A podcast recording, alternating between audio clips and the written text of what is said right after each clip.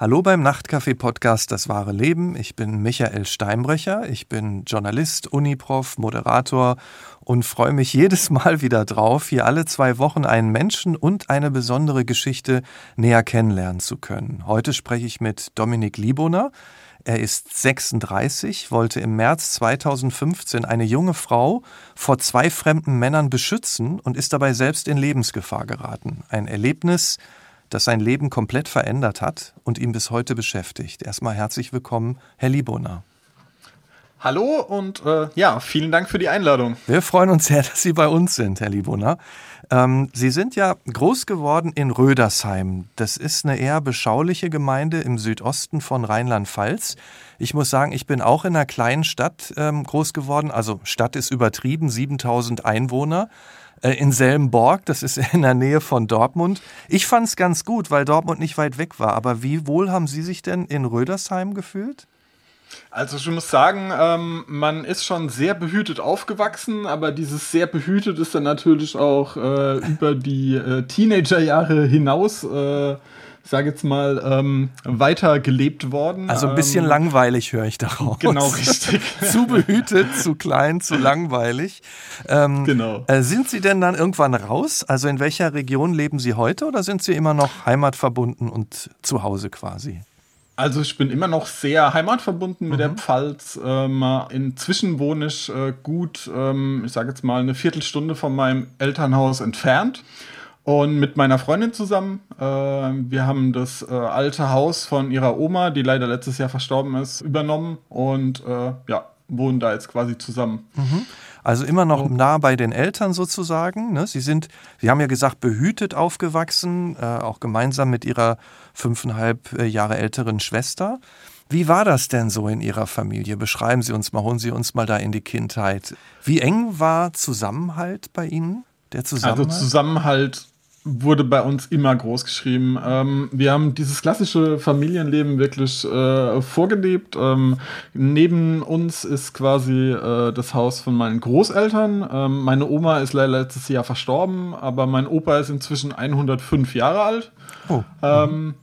Genau, der wohnt halt auch noch neben uns. Ähm, meine Mutter kümmert sich um ihn. Äh, und ähm, ja, die, dieses, dieses Familienbild äh, haben wir eigentlich quasi schon in die Wiege gelegt bekommen. Wir, wir konnten uns immer aufeinander verlassen. Ähm, wir haben immer wirklich zusammengehalten. Klar gab es wie in jeder normalen äh, Familie, sage ich jetzt mal, auch mal Streit, aber mhm. ähm, man hat sich natürlich immer wieder zusammengerauft.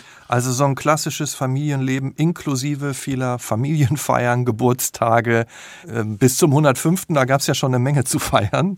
Ne? Definitiv. Also, also, also alles, was dazugehört, kann man sagen. Ja, so. Richtig, richtig. Und Werte waren dann also Zusammenhalt. Welche Werte haben Ihre Eltern Ihnen sonst noch so vermittelt? Was würden Sie sagen? Ich glaube, was auch noch äh, eine ganz wichtige Rolle in meinem Leben spielt, ist, ähm, dass mir quasi immer gesagt wurde, ähm, wenn ich sehe, dass jemandem was Unrechtes widerfährt, äh, mhm. dass ich da quasi einschreite, dass ich halt auch für andere da bin. Ähm, sei es, äh, wenn der Nachbar, äh, der schon etwas betagter ist, äh, sich mit den Wasserkisten abmüht, äh, dass ich da einfach ohne drüber nachzudenken sage, äh, kommen Sie, ich helfe Ihnen. Und mhm. auch der Respekt vor anderen Menschen, ähm, sei es jetzt Ältere, sei es äh, selbst Jüngere oder auch Tieren, ähm, mhm. da ist ja, das wird uns quasi immer äh, so vorgelebt auch. Mhm. Dann blenden wir uns jetzt mal zurück in Ihr Leben im März 2015, also vor dem Abend kann man sagen, der Ihr Leben verändert hat. Äh, was waren Ihre Ziele damals im Leben, wenn Sie sich erinnern? Wo standen Sie da? Ich glaube, zu dem Zeitpunkt ähm, kann man jetzt nicht vom klassischen, ich sehe mich in fünf Jahren so und so mhm. sprechen. Ähm, ich hatte eine sehr gute Anstellung bei einer Firma in Mannheim. Ich äh, hatte sehr viele Bekannte und Freunde, äh, mit denen ich mich sehr gerne getroffen habe. Ich war eigentlich wirklich jedes Wochenende. Ähm, sei es jetzt auf einem Weinfest oder in der Disco, ich habe wirklich äh, mein Leben in vollen Zügen genossen. Mhm, äh, kann man da, sagen. da muss man ja auch nicht immer an die Zukunft denken und an den genau, fünf richtig. Jahren. Sie waren also richtig einfach drin in diesem Leben. Sie waren auch in einer Beziehung ne, damals. Wie lange waren Sie schon mit Ihrer Freundin zusammen? Zu dem Zeitpunkt äh, waren das, glaube ich, zwei Jahre, mhm. eineinhalb, so in dem Dreh. Ja. Mhm. Und also ich habe schon so rausgehört, Sie haben das Leben genossen, jedes Wochenende unterwegs. Wie würden Sie sich so als Typ damals beschreiben? Waren Sie eher so ein Draufgänger oder, ja, ich habe keine Ahnung, äh, temperamentvoll oder eher ein ruhiger, nur damit wir so einen Eindruck haben? Ich glaube, am besten würde das, ähm, könnte man das beschreiben, ähm, mit einer äh, sehr weltoffenen und äh, auch ein bisschen extrovertierten Persönlichkeit. Mhm. Das äh, umschreibt es, glaube ich, ganz gut. Sie, Sie haben auch Kampfsport gemacht. Woher stammt die Leidenschaft? Was steckte da so dahinter? Ich ähm, habe zu dem Zeitpunkt, als ich da angefangen habe, mich dafür zu interessieren, ähm, kam immer öfter in Nachrichten Berichten über äh, Menschen, die angegriffen wurden und ähm, auch wirklich äh, sehr schwer verletzt wurden, wo dann quasi die Angreifer die Leute auch am Boden noch zusammengetreten haben. Und äh, das hat mir so ein bisschen Sorgen bereitet, weil ähm, ich sage jetzt mal, wenn man halt öfter gerne bis spät in die die Nacht äh, draußen ist. Ähm, dann gab es da auch welche, die den Alkohol halt zum Beispiel nicht so gut vertragen haben und mhm. die dann zum Beispiel äh, aggressiv äh, wurden. Und äh, ja, das, das kriegt man halt immer so am Rande mal mit. Und äh, ich habe da gedacht, bevor ich äh, da irgendwie selbst mal zum Opfer werden könnte, wäre es doch gut, wenn ich mal ein bisschen, ja, mich in der Hinsicht schulen könnte. Wenn Sie sich im wahrsten Sinne des Wortes in der Richtung stärken. Dann kam Freitag, der 13. März 2015. Sie waren mit Ihrer damaligen Freundin in Ihrer Stammdisco in Ludwigshafen. Holen Sie uns mal ganz langsam rein, so in diese Nacht, in diese Situation. Sie haben ja schon gesagt, es war keine Ausnahme, Sie sind häufiger weggegangen. Was ist dann passiert an diesem Abend, in dieser Nacht? Wie ging das los?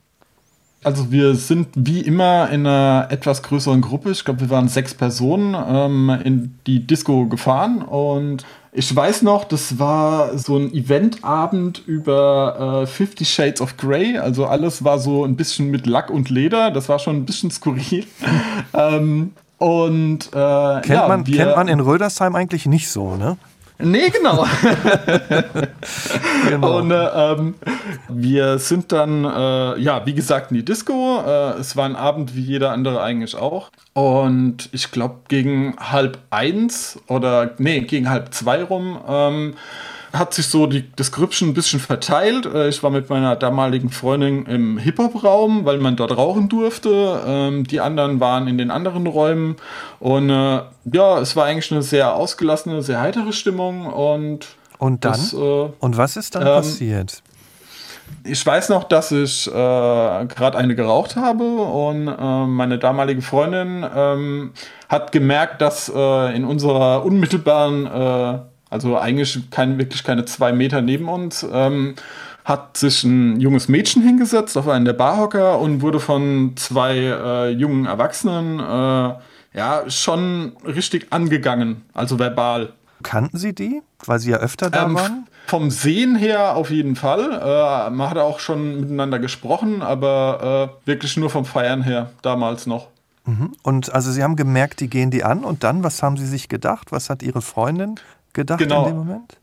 Im ersten Moment dachte ich halt nur, dass das irgendwie äh, eine Unterhaltung sei, die jetzt gerade ein bisschen aus dem Ruder läuft, aber dass die sich ja vielleicht kennen würden und äh, dass es sich bestimmt gleich auflösen würde. Und ähm, meine Freundin hat, also meine damalige Freundin hat sich dann nebendran gesetzt und hat versucht, da ein bisschen äh, was mitzubekommen. Und die kam dann zu mir und meinte, ja, äh, die hätten ihren Arsch gefasst, wären ihr dann die ganze Zeit hinterhergelaufen und wollen jetzt nicht weitergehen. Und ähm, in dem Moment habe ich dann halt gesehen, wie äh, einer der jungen Männer ähm, vor ihr stand und wir haben halt auch in der Selbstverteidigung, die ich gemacht habe, äh, gelernt, die Anzeichen zu deuten, wann jemand quasi aggressiv wird und wann das umkippen könnte in was Körperliches. Und da war eins dieser klassischen Merkmale, wenn er sich quasi nicht mehr selbst kontrollieren kann und er hat dann angefangen mit den Fäusten zu pumpen. Und mhm. ich habe dann noch und ist die ganze Zeit so nach vorne und nach hinten gewippt und ich habe gedacht, okay, äh, wenn du da jetzt nicht hingehst, dann äh, könnte das äh, gleich sehr eskalieren. Ich habe dann noch geguckt, ob irgendwie in der näheren Umgebung ein Security äh, ist, aber ich habe wirklich leider keinen gefunden.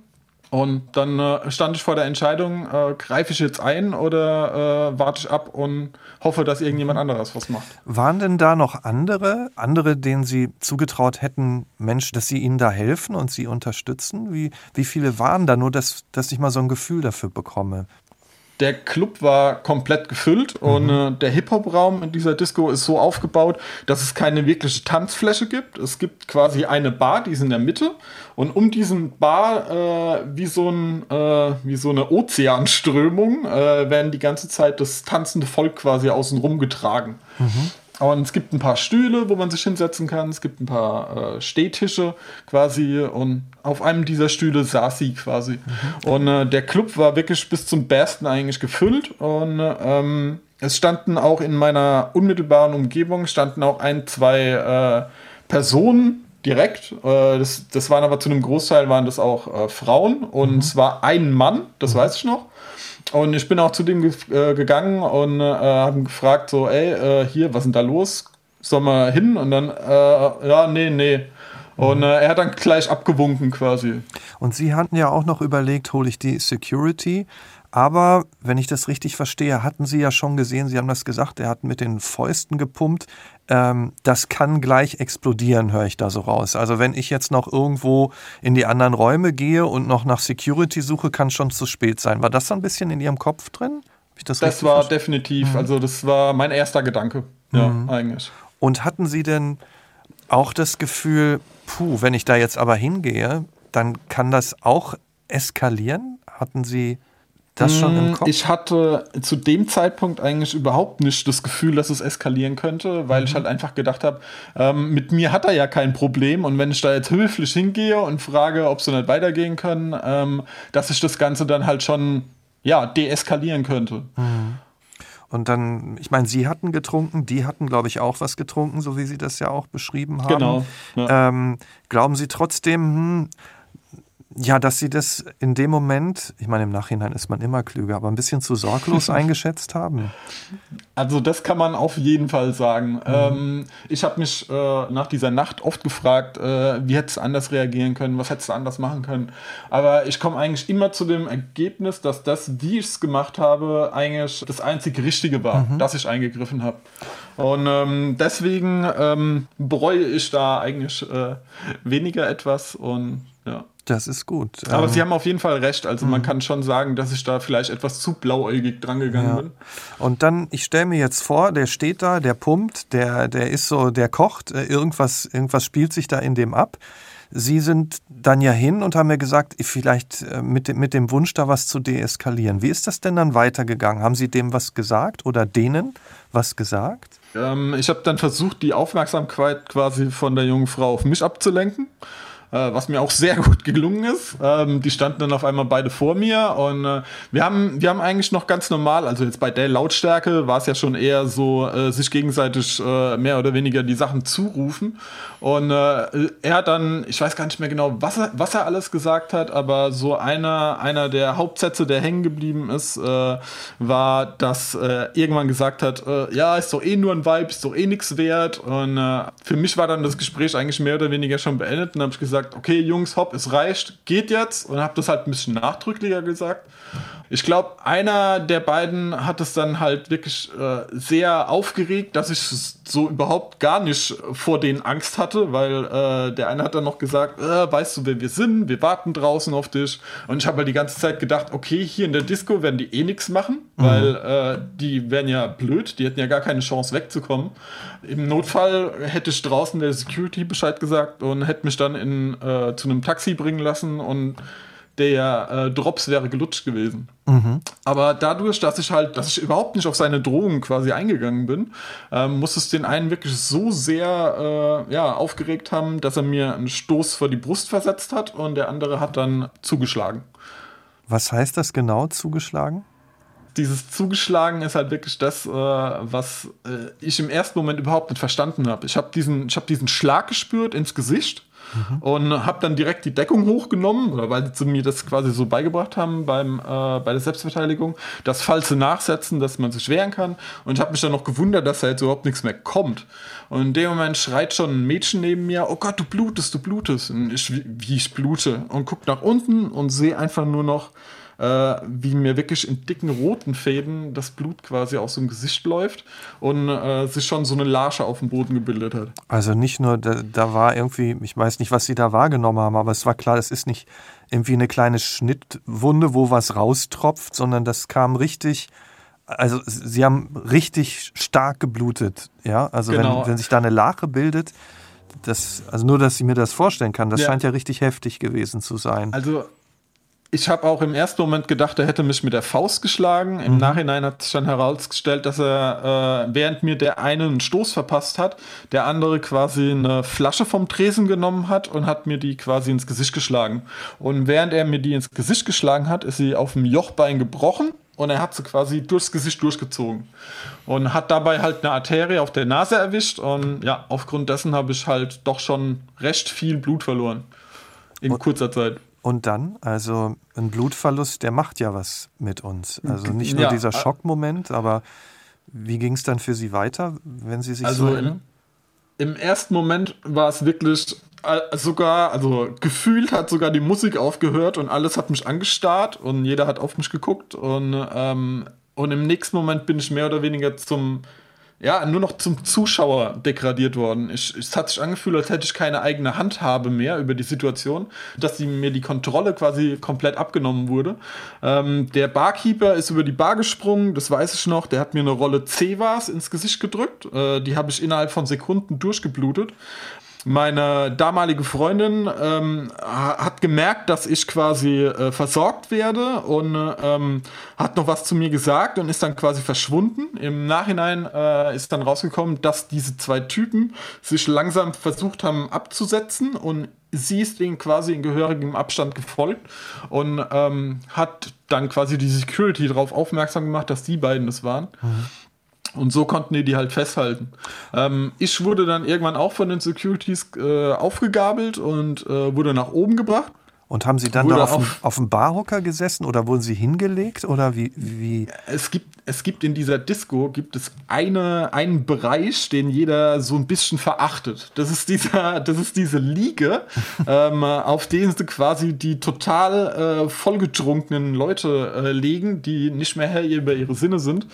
Und ich habe es neun Jahre, seit ich in diese Disco gegangen bin, immer äh, geschafft, nie auf dieser Trage zu landen. Und äh, an diesem Abend hat es mich dann leider eingeholt. Und dann bin ich quasi auf diese Trage gelegt worden. Ähm, es wurden mir die ganze Zeit wurden mir äh, Handtücher ins Gesicht gedrückt, die ich aber der Reihe nach durchgeblutet habe. Ähm, und ich glaube, bis, bis der Krankenwagen kam, äh, waren das 14 Minuten und das waren die längsten 14 Minuten meines Lebens. Weil ich halt wirklich zu diesem Zeitpunkt, ich habe nicht gewusst, wie ich aussehe, ich habe nicht gewusst, wie schwer ich verletzt bin. Und äh, ähm, so wie das Blut quasi aus mir rausgelaufen ist, äh, war ich zu diesem Zeitpunkt der felsenfesten Überzeugung, äh, okay, das überlebst du nicht. Also das war es vielleicht jetzt. Genau, mhm. ja. Dann kam der Notarztwagen. Sie, Sie haben dann, denke ich, auch gleich Infusionen bekommen und, und all diese äh, Spontanversorgung, was man dann macht. Ähm, aber Sie haben gesagt, Sie wussten immer noch gar nicht, was Sie hatten, ne? In Wirklichkeit. Sie wussten nur, es Genau, blutet. richtig. Mhm. Ja. Und als Sie dann im Krankenhaus äh, waren, da wurde ja dann auch genäht. Haben Sie da schon geahnt, dass da irgendwas Größeres mit Ihrem Gesicht passiert sein muss? Also als ich im äh, Krankenwagen saß und diese Kochsalzlösung äh, quasi äh, bekommen habe, dann das war so ein tolles Gefühl, weil das erste Mal dann wieder was in meinen Körper zurückgelaufen ist mhm. und nicht die ganze Zeit nur raus. Ähm, und da habe ich dann wirklich gedacht, okay, vielleicht schaffst du es ja doch noch irgendwie. Mhm. Und ähm, ich wurde dann schon wieder ein bisschen optimistischer. Ähm, wir sind dann ins Krankenhaus gefahren und äh, ich wurde dort in den Behandlungsraum mehr oder weniger gelegt. Und ähm, mir wurde allerdings auch da schon verboten, auf die Toilette zu gehen. Ich sollte halt einfach ruhig liegen bleiben, bis der Arzt kam. Ähm, als dann dieser Arzt kam und mich äh, angesehen hat, äh, er, war total ruhig und ähm, alleine wie dieser Mann gearbeitet hat, da bin ich heute noch so extrem froh drum. Er hat halt angefangen zu nähen und hat dann zu seiner äh, Krankenschwester quasi gesagt, äh, ja, jetzt brauche ich dickeren Faden, äh, ja, jetzt brauche ich äh, mehr Faden und ich habe dann schon gedacht, so, okay, der hört gar nicht mehr auf. Äh, was zum Teufel ist mit dir passiert? Als er dann fertig war, durfte ich endlich auf die Toilette gehen und äh, mich quasi das erste Mal, ich glaube nach zwei oder ja, nach zwei Stunden ungefähr oder nach eineinhalb Stunden nach dem äh, Vorfall, durfte ich mich dann das erste Mal quasi im Spiegel betrachten. Und es war äh, sehr intensiv. Es hatte was von so einem äh, schlecht genähten Football mit, diesen, äh, mit dieser Außennaht. Äh, so konnte man sich das in etwa vorstellen, wie das Ganze dann ausgesehen hat. Ja. Ich meine, Sie hatten ja nicht lang davor noch gedacht, oh, das, das, das war's. Also Sie konnten sich, haben ja gesagt, Sie konnten sich gar nicht vorstellen, dass Sie das überleben. Als Sie sich da so gesehen haben, war das Grundgefühl dann erst trotzdem nochmal eine gewisse Erleichterung, dass Sie noch da waren oder waren Sie einfach auch total geschockt von Ihrem Gesicht und dem, was Sie da gesehen haben? Wie, wie, wie ging es Ihnen denn in dem Moment? Ich glaube, im ersten Moment hat wirklich diese, diese pure Freude, dass ich es überlebt habe, äh, hat wirklich alles andere überwogen. Mhm. Und äh, diese, diese, die, der richtige Ausmaß oder das richtige Ausmaß von dem, was quasi an Verletzungen bei mir passiert ist, äh, das kam dann erst ja, Tage später. Mhm. Sie haben ja dann auch aus dem Krankenbett heraus ähm, das, was Ihnen da widerfahren ist, auch auf Facebook gepostet und dazu geschrieben, also ein Foto von sich gezeigt und dann so sieht man aus, wenn man Zivilcourage zeigt. Sie haben dann in ganz Deutschland auch eine Riesenresonanz bekommen. Haben Sie mit so einer Anteilnahme gerechnet? Niemals. Ich habe diesen Beitrag habe ich eigentlich nur für meine äh, Freunde und äh, engeren Bekannte geschrieben.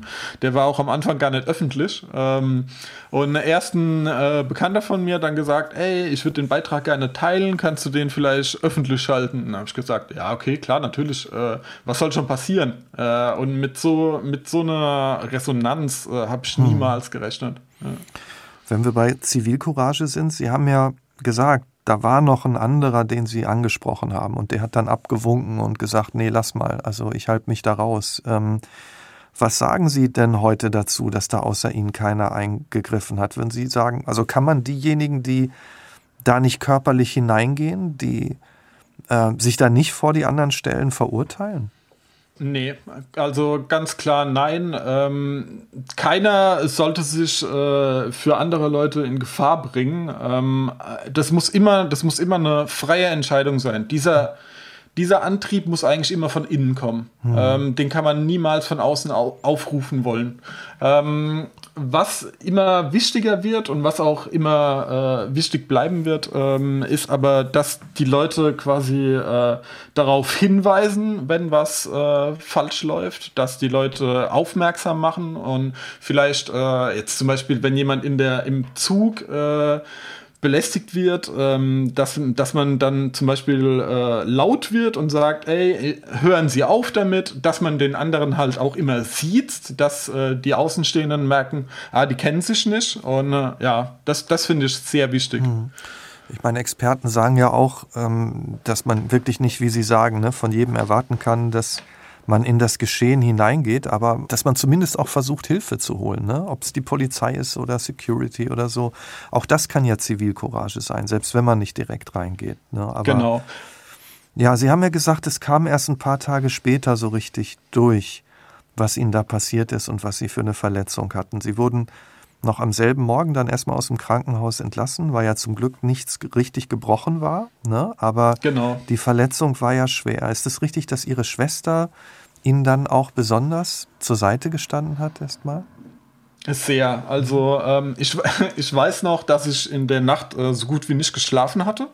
Ähm, ich habe zu dem Zeitpunkt hab ich bei meinen Eltern in einer Kellerwohnung gelebt und ähm, ich habe quasi mehr oder weniger äh, die ganze Zeit drauf äh, ja, gewartet, dass ich oben dann Geräusche höre, dass ich hochgehen kann, ähm, weil mir das doch schon sehr unangenehm war, äh, mhm. dann hochzugehen und zu sagen, hey, äh, hier, das und das ist passiert.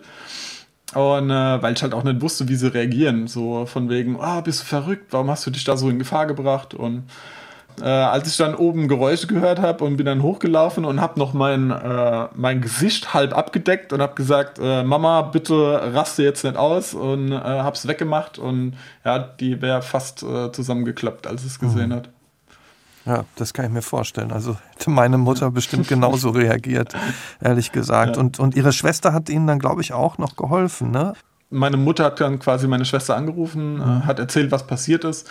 Äh, meine Schwester hat sich sofort ins Auto gesetzt, ist die 45 Minuten äh, quasi von ihr bis zu uns heimgefahren und ähm, ja, die hat auch erstmal die Hände über dem Kopf zusammengeschlagen, hat dann aber direkt in ja, äh, ihrer ähm, medizinischen Professionalität, nenne ich das jetzt mal, äh, sie ist Zahnmedizinerin mhm. und hat halt auch Medizin studiert.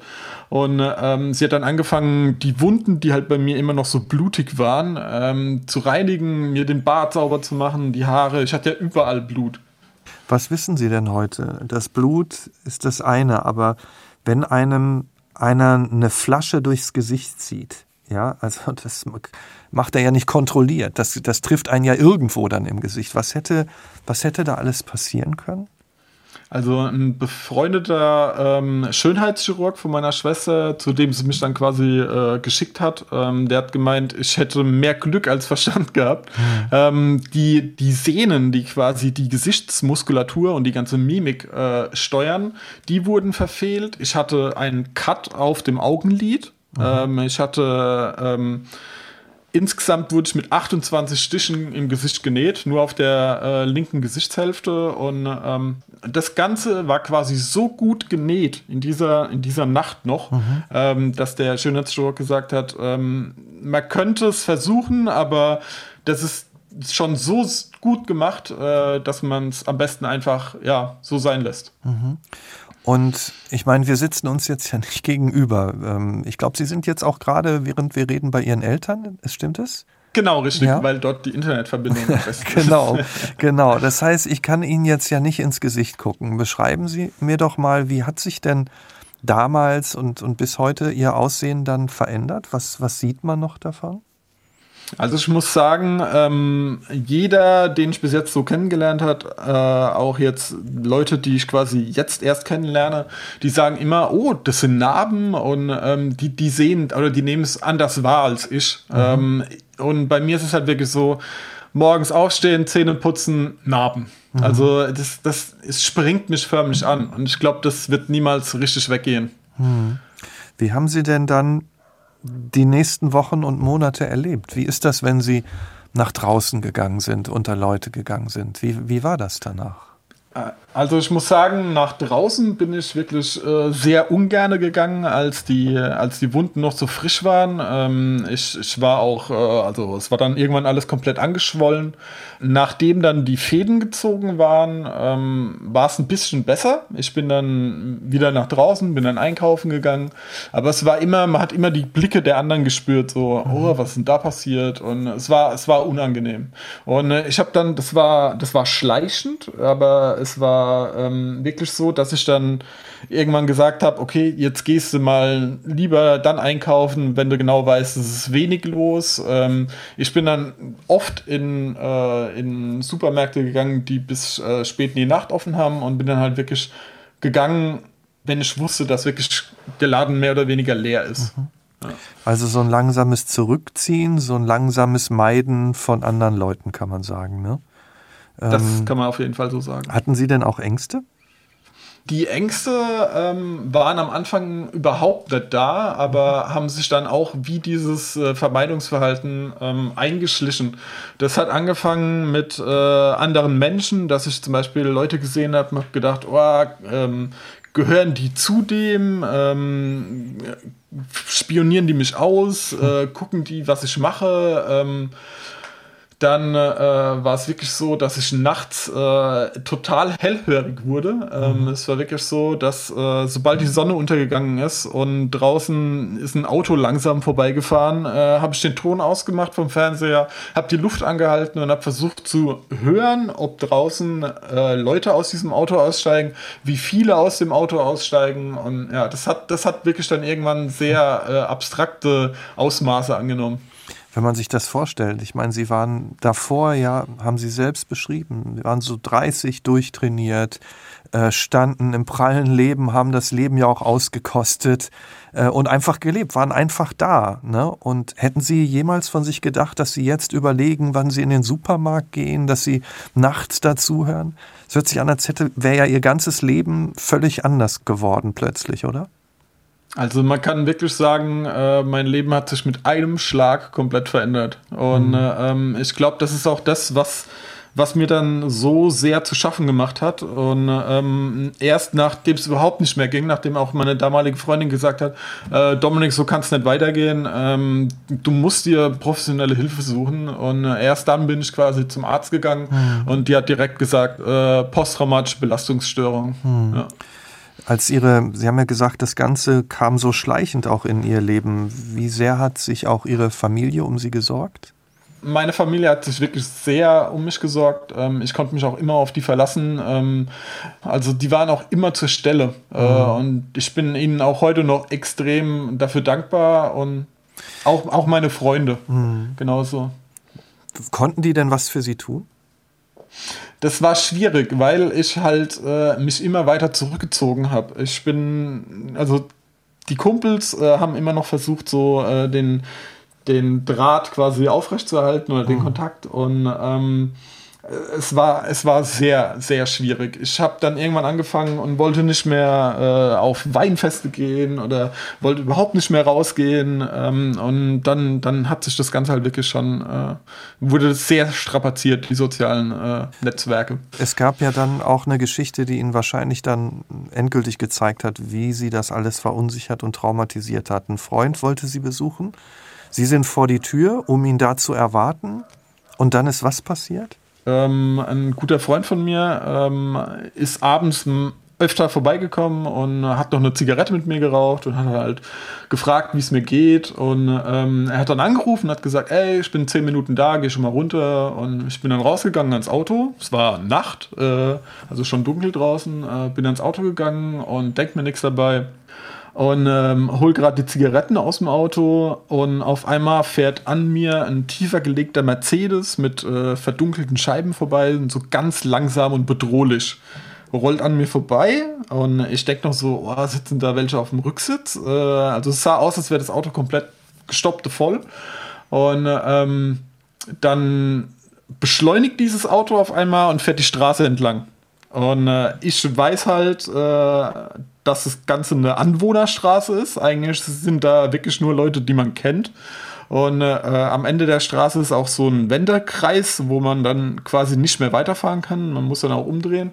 Und äh, in dem Moment kam dann halt mein Kumpel gefahren und äh, macht so die Scheibe runter und fragt mich, hey, du bist kreidebleich, ist alles okay? Und ich habe nur gesagt, fahr, fahr sofort dem Auto hinterher. Und ich glaube, da äh, sitzt der Typ drin. Und ähm, ich, also der Täter. Ich, habe gezittert. Mhm. Genau, der, der Täter. Mhm. Und ich habe gezittert. Ähm, er ist dann hinterhergefahren. Ich bin äh, zu meinen Eltern hoch, habe versucht, denen zu erzählen, was los ist. Irgendwann kam dann der, äh, mein Kumpel zurück und äh, meinte, er äh, konnte nicht reingucken in das Auto. Ähm, das ist dann auch weggefahren, aber er hat sich das Kennzeichen notiert. Und ähm, ich habe dann äh, die Polizei angerufen, weil als ich meine Zeugenaussage aufgegeben hatte und ähm, er, also ich ein bisschen mit dem Polizeibeamten geredet habe und halt auch damals schon gesagt habe, ähm, ich habe Angst nachts und ich habe auch Angst rauszugehen. Und äh, er hatte mir gesagt, ähm, wenn, wenn ich so eine Angst habe und äh, soll ich lieber einmal zu oft anrufen als einmal zu wenig. Und ich habe dann die Polizei angerufen, ähm, habe versucht, ihm zu erklären, äh, was los ist und bin dann einfach zusammengebrochen. Und zwar weinend. Ich bin dann quasi weinend an der Wand entlang gerutscht nach unten und habe meinem Kumpel das Telefon in die Hand gedrückt. Er hat dann gesagt, was los war.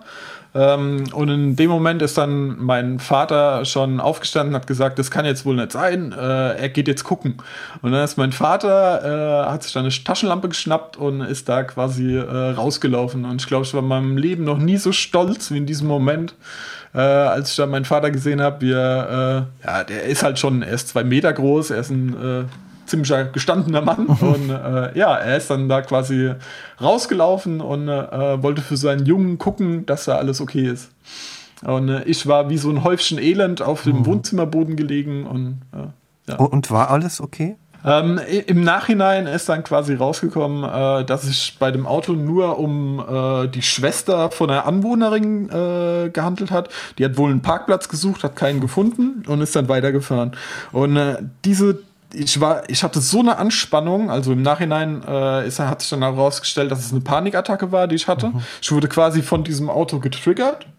Das ist dann wie eine Welle, die über einen hinwegrollt und gegen die kann man sich ab einem gewissen Punkt nicht mehr wehren. Und dann muss man das leider aushalten. War das denn ein einmaliger Vorfall, diese Panikattacke, oder haben Sie das öfter? Erlebt? Leider nicht. Ähm, mhm. Also zu dem damaligen Zeitpunkt ähm, kamen diese Panikattacken wirklich ähm, wann immer ich irgendwas gehört habe, was nicht so in, in den Rahmen gepasst hat, wenn komische Geräusche nachts oder irgendwas. Und ähm, die haben mich halt auch extrem in meinem Alltag eingeschränkt. Ähm, das war auch einer der Gründe, warum ich dann halt wirklich irgendwann gesagt habe, ich gehe jetzt nicht mehr einkaufen, äh, lieber hm. hungere ich und gehe erst am nächsten Tag oder äh, am Tag drauf. Und ja, es hat wirklich mein Leben bestimmt. Aber wenn ich mir jetzt vorstelle, Ihr Leben, das war ja vorher das waren Freunde, rausgehen, das haben sie nicht mehr gemacht. Äh, das war eine Beziehung, die sie geführt haben, das war ein Job, den sie gehabt haben.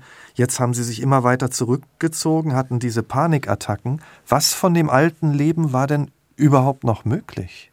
So gut wie nichts mehr. Ich saß nur noch in meinem Zimmer und habe darauf gewartet, dass die Tage vergehen. Ich, ich war irgendwann auch nicht mehr arbeitsfähig. Also klar, am Anfang wegen der, wegen der Verletzung krankgeschrieben und dann irgendwann hat sich das eingeschlichen, dass ich nicht mehr schlafen konnte. Ich habe dann äh, von meiner äh, Psychiaterin sehr starke Medikamente gekriegt, damit ich halt schlafen konnte. Und diese Tabletten haben dann bis in den nächsten Tag reingewirkt. Und äh, wenn ich die halt zu spät genommen hatte, weil ich versucht habe, ohne Tabletten zu schlafen, ähm, mhm. bin ich am nächsten Tag nicht rausgekommen. Ähm, ich war mega unkonzentriert, ich habe ständig Fehler auf der Arbeit gemacht. Also das Leben war ein total anderes. Ähm, wie war das bei dem Prozess, als Sie die Täter wiedergesehen haben? Ähm, ich habe eigentlich nur einen der Täter wiedergesehen. Ähm, der andere war dann als äh, Überraschungszeuge geladen. Der erste Prozesstag war für mich die Hölle, weil ich habe mir diesen, diesen Gegner quasi äh, vorgestellt als zwei Meter groß mit glühenden Augen und äh, ja, Monster mehr oder weniger. Mhm. Und äh, als ich dann da ihn gesehen habe, äh, als er dann die Tür reinkam ähm, und meine Schwester mich von hinten angetippt hat, der war das? Und ich habe gedacht, ja, ja, der war's. Und äh, ganz, ganz normaler Mensch eigentlich. Mhm. Ja. Dieser normale Mensch ist zu anderthalb Jahren Haft äh, verurteilt worden, die dann aber auf drei Jahre zur Bewährung ausgesetzt wurde. Wie haben Sie das Urteil empfunden? Das Urteil war für mich okay zu dem damaligen mhm. Zeitpunkt. Ich habe allerdings gedacht, dass er halt wirklich sehr glimpflich davon gekommen ist. Und mhm. äh, ich habe dann halt, aufgrund dessen habe ich mir dann gesagt, okay, wenn er da schon so glimpflich davon gekommen ist, dann ähm, wenigstens im Zivilprozess äh, so ein bisschen, mhm. äh, ja. Da wollen Sie ihm nochmal ins Leder sozusagen. Genau, danke. Mhm. ja. Und hat er sich denn dann irgendwann mal vor Sie gestellt oder was weiß ich, einen Brief geschrieben und sich entschuldigt? Irgend sowas? Er hat ähm, beim, Stra also beim äh, Strafprozess hat er quasi dem Staatsanwalt gesagt, ja, es tut mir auch leid, was ich gemacht habe. Und dann hat der Staatsanwalt gemeint, ist es Ihr Ernst? Gucken Sie nicht mich an, gucken Sie dabei den äh, Ihren Geschädigten an. Mhm. Und dann hat er mich angeguckt und hat aber direkt nach unten geguckt und hat gesagt, ja, tut mir leid. Und dann habe ich auch gedacht, okay, das hättest du dir jetzt genauso gut sparen können. Hm. Das hat er also für mein Empfinden hat er das halt damals nur gesagt, äh, weil es vor Gericht quasi von einem äh, erwartet wird. Wenn ich mir Ihre Situation so vorstelle, Sie sind zu Hause, Sie treffen sich nicht mehr mit Freunden, Sie gehen nur noch ab und zu raus. Ähm, sie igeln sich immer mehr ein, ne? wie, wie in so eine Zuflucht, wie in so ein inneres Gefängnis, äh, obwohl alle Türen eigentlich aufstehen, aber sie können nicht mehr rausgehen. Sie können nicht mehr arbeiten. Ähm, sie waren ja auch lange in Therapie. Wie lange hat der Weg gedauert, bis Sie wieder ja ein bisschen nach vorne gucken konnten, wieder ein bisschen mehr Normalität gespürt haben? Also ich glaube wirklich äh, so, ein, so ein richtiges Gefühl der Normalität, dass es wieder so sich anfühlt wie mhm. vor dem Vorfall, hatte ich wirklich erst, äh, nachdem ich meine jetzige Freundin äh, kennengelernt habe und äh, alles davor waren immer, waren immer nur so kleine Schritte und ähm, waren immer nur so Tapser. Zwei Schritte vor, einen zurück. Äh, ich wurde manchmal wurde ich um Monate zurückgeworfen, mhm. nur weil äh, irgendwie eine seltsame Begegnung war auf der Straße. Ähm, es war wirklich, äh, ja, also ich war sehr in meinem Leben eingeschränkt. Hatten Sie denn den Eindruck, dass die anderen Menschen verstehen, wie tief so eine posttraumatische Belastungsstörung auch in uns sitzen kann? Ich habe gemerkt, dass die Menschen ähm, versuchen, äh, sich das Ganze vorzustellen, aber ich glaube, wenn man nicht selbst davon betroffen ist, ist sich das Ausmaß äh, selbst vorzustellen wirklich schwierig. Und ähm, ich äh, habe immer versucht, äh, auch bei Facebook, weil halt äh, dieser Beitrag damals so äh, viral gegangen ist, ähm, habe ich auch immer versucht, bei Facebook so einen kleinen Eindruck zu geben. Ich habe äh, ein Tagebuch gepostet aus der Reha, ähm, also ich war mhm. insgesamt in drei Reha-Einrichtungen. Ähm, ich habe immer so versucht, äh, die Leute quasi auf dem Laufenden zu halten und so ein klein bisschen den einen Einblick zu geben äh, in dieses Leben mit einer äh, ja, psychischen Störung. Mhm. Und haben Sie auch mal so Sätze gehört wie, naja, komm, das ist doch jetzt so lange her und das mit den Narben, so schlimm ist das doch nicht reiß dich mal zusammen, komm, wir gucken mal nach vorne, wir kriegen das schon hin, ist doch okay. Haben Sie auch sowas immer mal gehört? Ja, immer, immer mal wieder, mhm. auch heute noch. Ähm, das sind diese klassischen äh, Stell dich nicht so Ansätze. Mhm. Und ich glaube, das ist bei jedem Erkrankten, der was hat, was nicht sofort äh, einsehbar ist, mhm. an Erkrankungen oder an, auch an Sorgen. Ähm, jeder, der, das, der, den sowas quasi betrifft, äh, der ist davor nicht sicher. Und ähm, ja, das, so Sachen tun immer weh. Auch selbst wenn man sie weglächelt, selbst wenn man weiß, der andere hat keine Ahnung davon, das ist immer so ein kleiner Stich, mhm. den einen das verpasst. Hatten Sie denn noch Kontakt zu der Frau, die Sie damals beschützt haben? Ja, also der, dieser Kontakt ist wirklich äh, sehr ausgeufert. Also wir, wir haben dann äh, ständig was miteinander gemacht. Also es ist wirklich schön. Äh, ich habe sie auch letztens gerade wieder angerufen, habe ihr gesagt, ey, äh, wenn Corona mal rum ist, dann äh, gehen wir mal wieder feiern. Und äh, ja, ist einfach eine echt schöne Freundschaft draus geworden. Ähm, Sie haben ja den Täter äh, vor zwei Monaten auch beim Zivilprozess nochmal wieder getroffen. Ne? Da ging es um die Schadensfrage. Sie haben ja gesagt, Sie wollten da auch nicht locker lassen. Wie war das dann sich dann auch mental, ich stelle mir das so vor, dass alles liegt zurück, sie sind schon Schritte weiter, aber sich nochmal darauf vorzubereiten, nochmal auch auf so eine Begegnung einzustellen? Also ich muss sagen, ähm, zu dem Zeitpunkt habe ich schon ähm, eigentlich komplett aufgehört zu rauchen. Mhm. Ich hatte wirklich, also ich habe gar kein Verlangen mehr gehabt und ähm, ich bin an diesem Tag, äh, leider war äh, meine Freundin äh, nicht in der Lage zu kommen, weil die in Reha war. Ähm, mhm. Und ich bin an diesem Tag, bin ich dann äh, quasi vor Gericht äh, vor dieses Gerichtsgebäude gegangen, habe gedacht, okay, nein, du brauchst eine Zigarette. Und äh, bin, bin umgedreht quasi, bin in, an einen Kiosk, habe eine Schachtel Zigaretten gekauft und habe alleine, bis der äh, Prozess angefangen hat, also ich war eine halbe Stunde zu früh, habe ich die Hälfte dieser Zigarettenschachtel geraucht. Einfach eine an die, und quasi die nächste mit dieser mhm. Zigarette dann angezündet. Und ähm, ich war wirklich, also ich war ich habe gedacht, es wäre wieder genau so wie quasi die ganze Zeit. Hm. Dieses, dieser ganze Fortschritt wäre einfach weg. Und hm. ähm, ich habe auch vorher mit meiner äh, Psychiaterin drüber geredet, die hat mir ein äh, Medikament mitgegeben, hat gesagt, wenn Sie es nicht mehr aushalten, nehmen Sie eine davon. Und, ähm, aber ich habe es tatsächlich geschafft ohne und hm. bin da auch ein bisschen stolz auf mich. Welchen Eindruck hat der Täter dann auf Sie gemacht?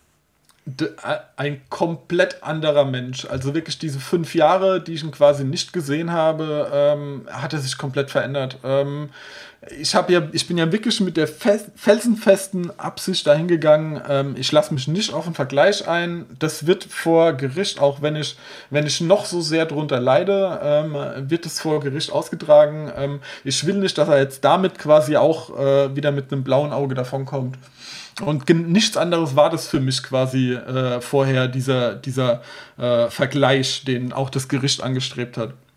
Erst als er dann wirklich vor Gericht gesagt hat, ähm, auch an mich gewandt, äh, auch wirklich, ist, man hat gemerkt, es kam von Herzen, dass es ihm leid tut, dass er mehr, dass er nicht nur mein Leben zerstört hat, dass er auch seins. Er will jetzt quasi keine Tränen hervorrufen, aber auch er äh, hat extrem drunter gelitten. Ähm, er, er versucht sich gerade ein Leben aufzubauen. Er hat auch eine Freundin. Ähm, er hat eine Ausbildungsstelle damals äh, glücklicherweise gehabt, sonst hätte er die wahrscheinlich mit einer Vorstrafe nicht gekriegt. Ähm, und ja, er versucht quasi dieses, dieses äh, sich ein eigenes Leben auch aufzubauen. Ähm, nachdem ich dann quasi gesagt habe, ja, aber äh, für mich kam es immer so, rüber, als ob er quasi ähm, ja, mit einem blauen Auge davongekommen ist. Und äh, erst dann hat er halt gesagt, äh, ja, er hat bei meiner äh, Kranken- und bei meiner Rentenversicherung äh, fast 50.000 Euro äh, Schulden und ähm, alles, was er jetzt quasi noch äh, an Geld erübrigen könnte, was er sich auch bei seinen Eltern geliehen hat, ähm, das wäre jetzt quasi dieser Betrag äh, für den Vergleich und er wird sich wirklich wünschen, dass man, dass man das quasi hinkriegt, damit wir beide äh, einen Strich drunter machen können. Und haben Sie sich dann irgendwie auch die Hand gegeben oder sowas? Nicht nur die Hand gegeben. Mhm. Ähm, es war wirklich so, es war sehr ergreifend danach. Ähm, ich habe ihm quasi die Hand hingestreckt und er hat gesagt, komm, das reicht nicht. Und hat mich, oh Gott, ich krieg schon äh, Tränen in die Augen. Mhm. Und äh, er hat mich dann einfach zu sich gezogen, hat mich in den Arm mhm. genommen und es war, boah, das sind, das sind bei mir Dämme gebrochen. Mhm. Und es war wirklich diese ganze Anspannung, dieses, dieses ganze Leiden, mhm. äh, was, was wir, klar, was wir beide eigentlich durchgemacht haben mhm. die letzten letzten fünf Jahre, ähm, war einfach zu Ende. Und es war ein total berauschendes Gefühl. Bevor Sie rein sind, ähm, haben Sie die halbe Packung geraucht. Ne? Ja. Mit, mit, und mit welchem Gefühl sind Sie dann raus? Freiheit. Grenzenloser Freiheit. Es war einfach, es war es war zu Ende und ich, ich konnte endlich abschließen.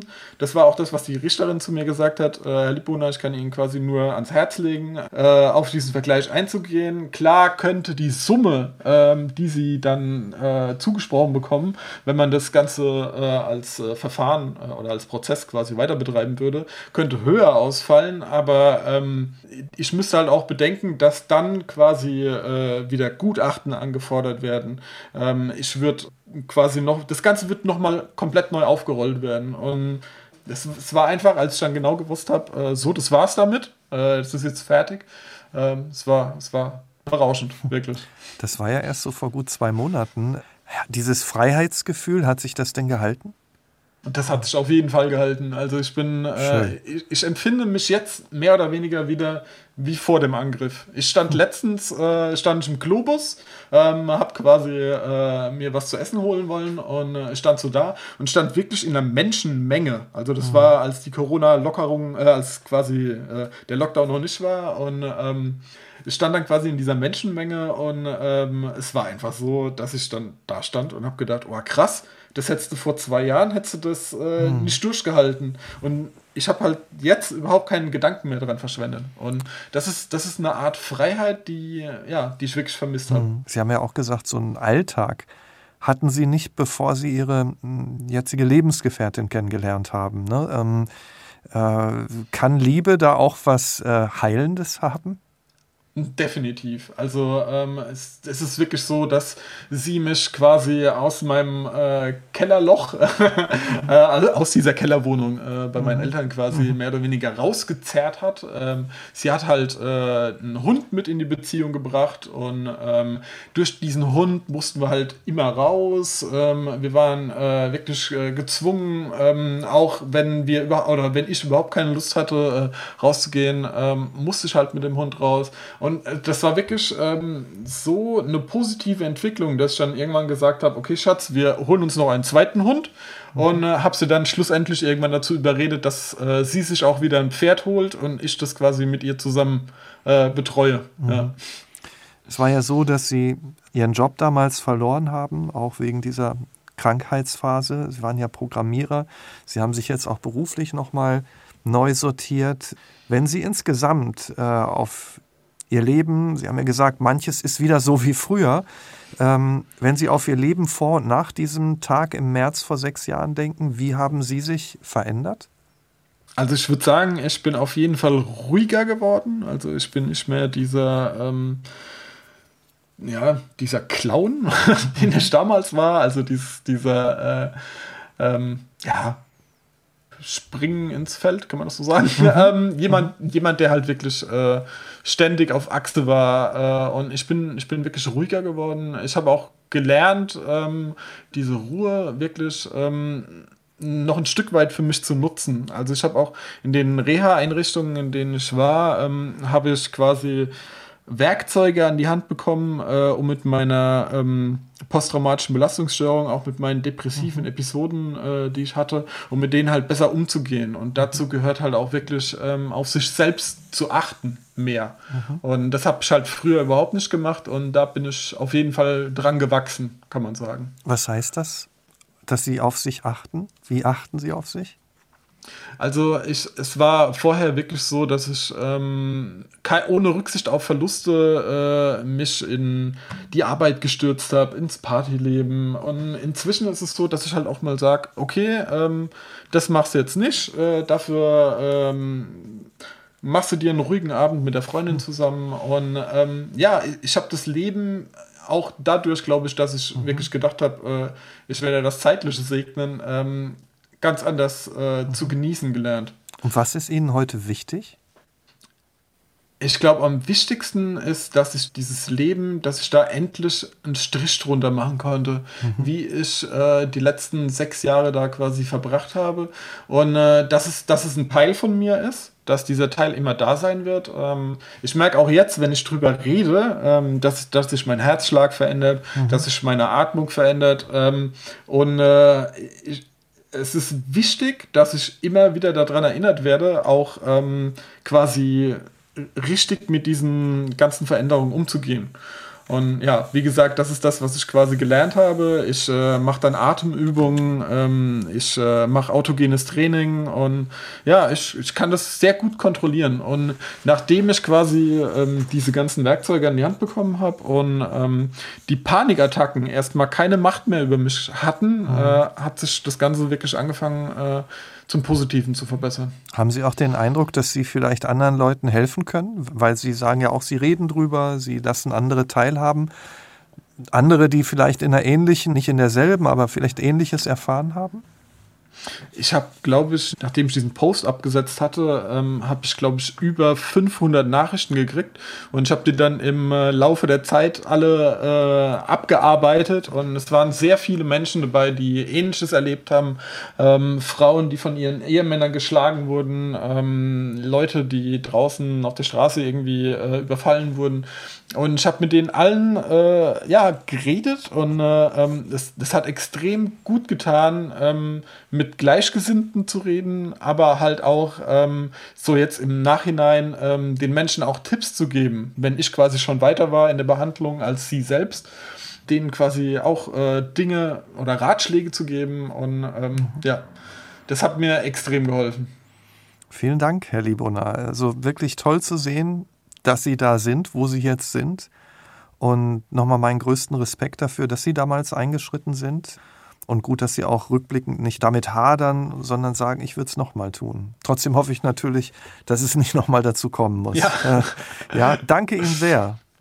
Vielen Dank Ihnen auch für diese Einladung und es war mir eine Freude. Uns auch, also mir auch. Und danken möchte ich auch Ihnen, liebe Zuhörerinnen und Zuhörer. Wir freuen uns sehr, dass so viele von Ihnen regelmäßig dabei sind. Empfehlen Sie uns gerne auch bei Freunden, Bekannten. Und wenn Sie selbst eine Geschichte zu erzählen haben, dann können Sie sich natürlich auch gerne bei uns melden. Oder Sie kommentieren den Podcast auf unserer Nachtcafé Facebook-Seite. Bis in zwei Wochen. Ich bin Michael Steinbrecher. Wir hören uns.